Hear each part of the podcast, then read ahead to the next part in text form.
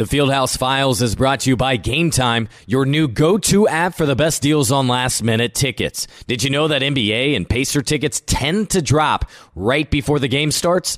Game Time tracks prices in real time from thousands of trusted sellers, then shows you all the best last minute deals with prices up to 60% off. More than 12 million fans have downloaded the Game Time app and discovered the fastest easiest way to get into the game. So if you're already looking ahead, planning your schedule for November, a home game, maybe it's Milwaukee to see Giannis and George Hill, maybe it's Memphis to see Jaren Jackson Jr. You'll want to go onto the app, use the easy two-tap checkout once you use the in-app panoramic seat view to see exactly where you'll be sitting at the game. So head to the App Store or Play Store now to download Game Time and score awesome deals on last-minute tickets.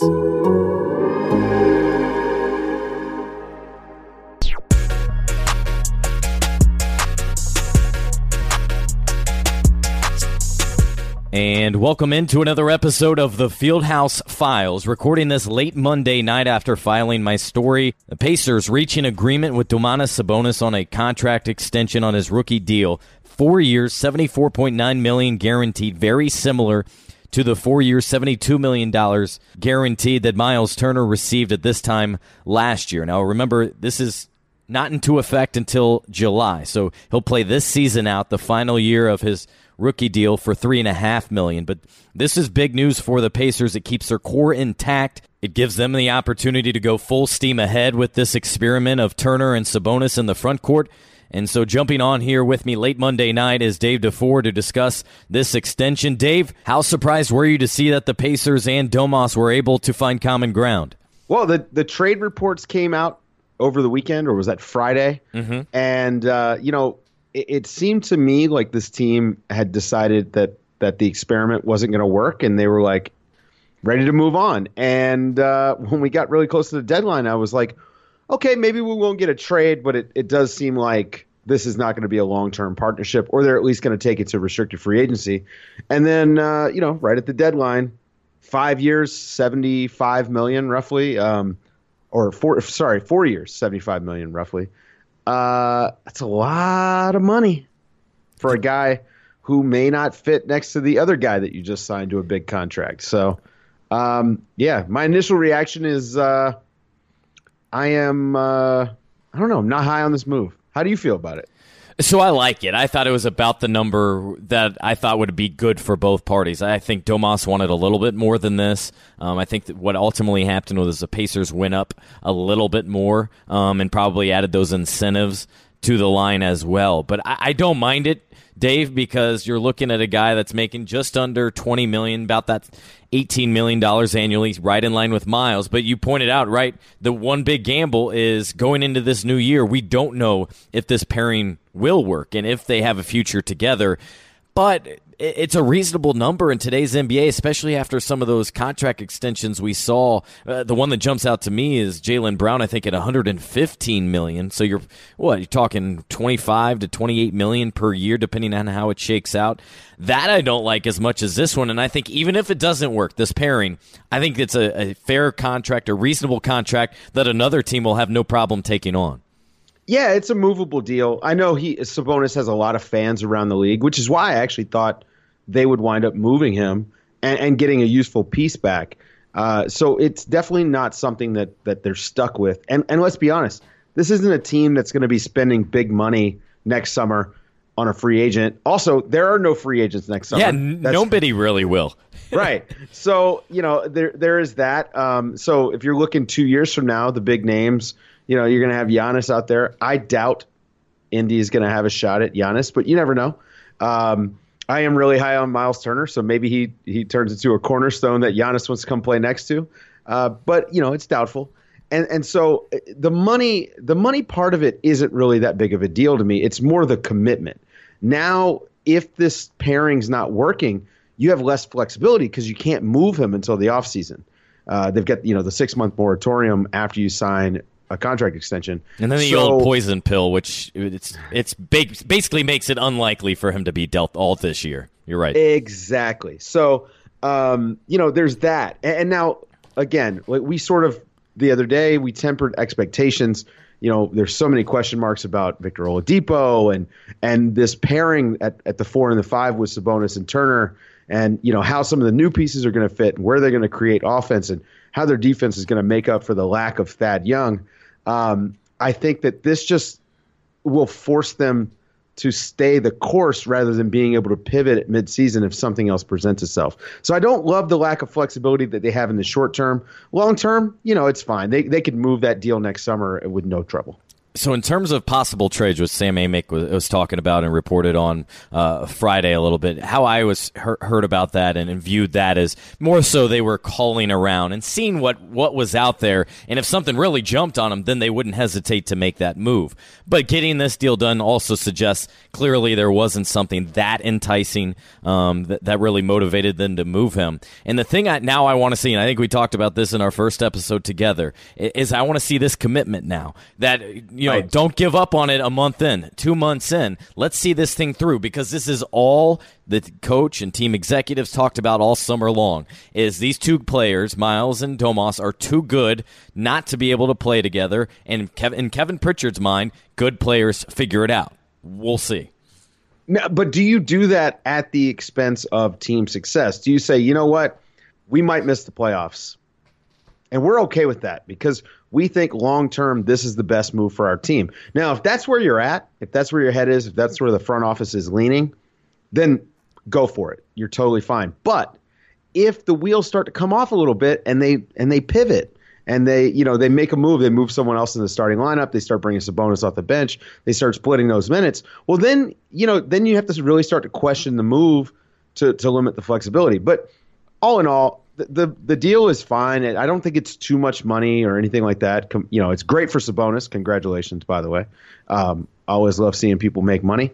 Um, you know, but comparing it, you get into a little bit of trouble when you compare it to like Jaylen Brown's deal, right? So Jaylen Brown is a wing. It's a wing league.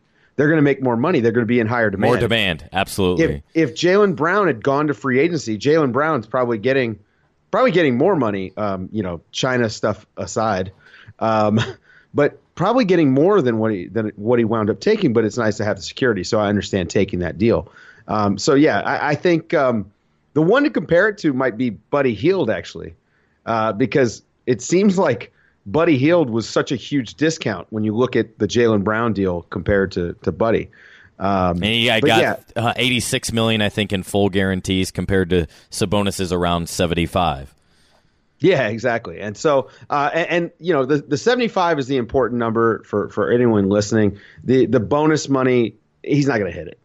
He's not going to make All NBA. He's not going to be an All Star. I, I, just, you know, I, let, us be realistic. It's just not going to happen. It's definitely not going to happen this year. Maybe if everything breaks right, it could happen next year. I don't know. But he's going to have to really like shoot the ball. And so here's what you've got you've got this guy who I think is a five, ideally, who's going to be playing out of position uh, he can't really make threes. He doesn't really take threes. Can't really block shots. Um, what does he do well aside from pass the ball? I think the biggest thing David he does is is on the offensive end, obviously, and then rebound. Yeah. He's the team's best rebounder by far. Done that the last two years, playing less than 25 minutes per game, and this team has been terrible at rebounding. So that does help, but you're you're not paying just for that, right? So offensively, you're running the offense through him. He's setting everyone up. It's the dribble handoffs. It's you know, setting Doug McDermott up for the three pointer, um, and then just crashing the boards. The concern again for me is how he defends in the pick and roll and, and being stretched out, having to guard guys around the perimeter. Yeah, so uh, I think Miles Turner is, you know, if I if I was hitching my wagon to to one of these horses, and I had to choose one, I'm choosing Miles Turner, and I know that that's not popular uh, in the media or around the league from people that I've talked to. Um, but you know, it, it, that's where I'm at. I, am going to get yelled at about this podcast. I can feel it already. See what what works too though for Sabonis is he provides the offensive firepower, the punch more so that Miles lacks. Miles yeah. is that guy defensively. Sabonis is, is a true double double guy versus Miles. Realistically, he's more of a 14, six and three blocks per game. That's realistically what you're going to get from him. Now, ideally, he takes it one step further this year, next year. But keep in mind, they're both 23. They're both right. not even in their primes just yet. And more to the point, which I wrote about on The Athletic, is the fact that their core is all together for at least now another season, looking at next year. And then you're talking about Victor Oladipo's contract being up. But finally, after two straight summers where they've had complete roster overhaul, now there's some continuity, and that's something they can build on this year. Yeah, absolutely. They've got they've got Brogdon signed uh, for a few years. Um, they've got you know Lamb, who's going to be around for a little bit. So this is a good thing. I mean, ultimately, continuity really does equal success in in the NBA. You can stack wins with a team that knows each other well. And, and when you lack talent, continuity is important. This is how the Spurs have maintained their dynasty for so long. Of course, it helps when you had you know one of the ten best players of all time play for 20 years, so you know that's an advantage. But part of this is you know keeping your core intact, keeping them together, building that chemistry, and and obviously having a, a really good coach in Nate McMillan. So you know, again, I, we can't even judge it. I think on this year because until we know what Oladipo is going to look like healthy, uh, it's going to be really hard to tell if these guys can even play together. We've seen a little bit in the preseason where where Miles is spacing out to the corner a little bit more when uh, Sabonis is operating around the elbow with the ball and, and getting guys coming off dribble handoffs. That's going to be their recipe for success. They're going to have to keep those guys, you know, operating in their own zones a little bit. But you got to find a way to get to, to get Sabonis out to the corners, taking more threes. He has got to attempt more threes. He has got to space the floor.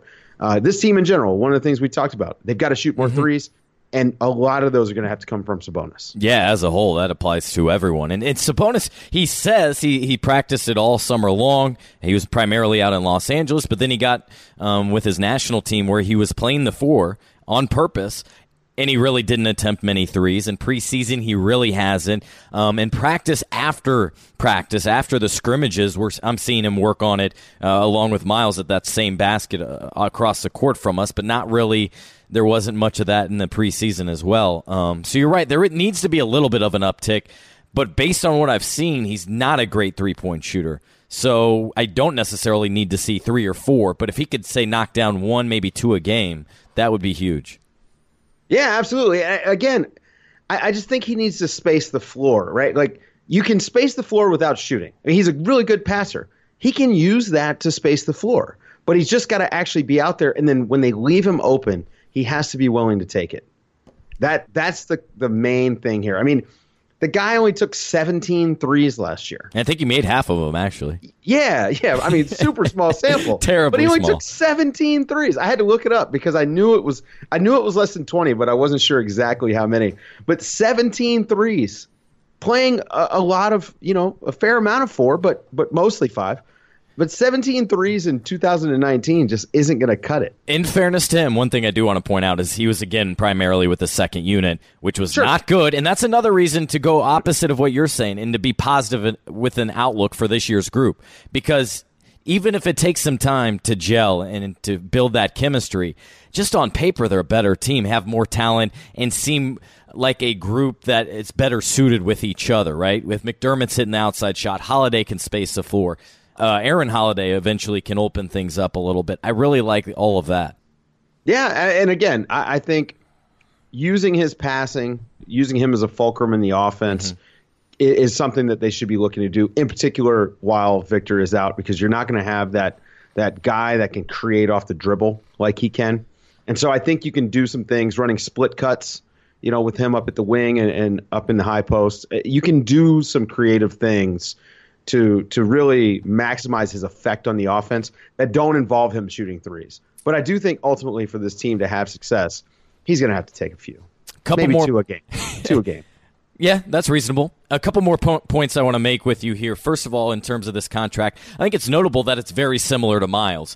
And so, if there was any type of concern, say, what if Domas made 21, which would be, say, 3 million more than Miles. Would there be any, animosity between the two? I don't think there would be, but that's always a concern. And then, secondly, keeping one of uh, Victor's best friends, I think, is certainly notable as well in this whole thing, with Victor being eligible for a contract extension coming up. Yeah, absolutely. I mean, it's a people business, so anything you can do to keep your star happy uh, is important. And, and, you know, there was a report uh, that came out that said that Sabonis w- didn't want to take less money than Miles Turner. And I, that just sounded weird to me. He wound up with a you know slightly more, I guess, in, in guaranteed money. Um, but yeah, that sounded weird. I don't know. Is that was that out of character to you? The the what you heard or what I heard? to me that's that's purely an agent trying to get the most money for his client right? You're you're not going to hear that directly from a player. Players usually are out of it until the very end until a deal is reasonable. That's when they'll take it to their client. So for me it, that truly suggests they're just trying to maximize a player's value. Yeah. He um, wouldn't say that. Yeah no of course not. Yeah i mean you'd be very uh, unpopular in the locker room one thing I do want to note actually on this podcast is today at practice on Monday. Very interesting. Domas was requested by the media, wasn't made available, and I don't criticize PR at all. He spoke on Saturday, really spoke up about his feelings. There wasn't much more for him to add until there was some type of resolution, but he did practice, and during practice, the front office was nowhere to be seen. They were upstairs, blinds down, clearly hashing away at this, this deal. So to take you inside practice a little bit, that that's what it's like. The front office was gone and essentially locked in a room trying to get this thing done at the last minute, much like they did with Miles Turner a year ago.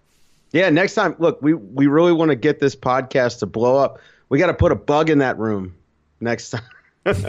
well, last year, if Pacer fans will remember, I think it was Miles who tweeted out a picture of him signing and over yeah. one of his shoulders was in small print was some of the details, the number plus the incentives.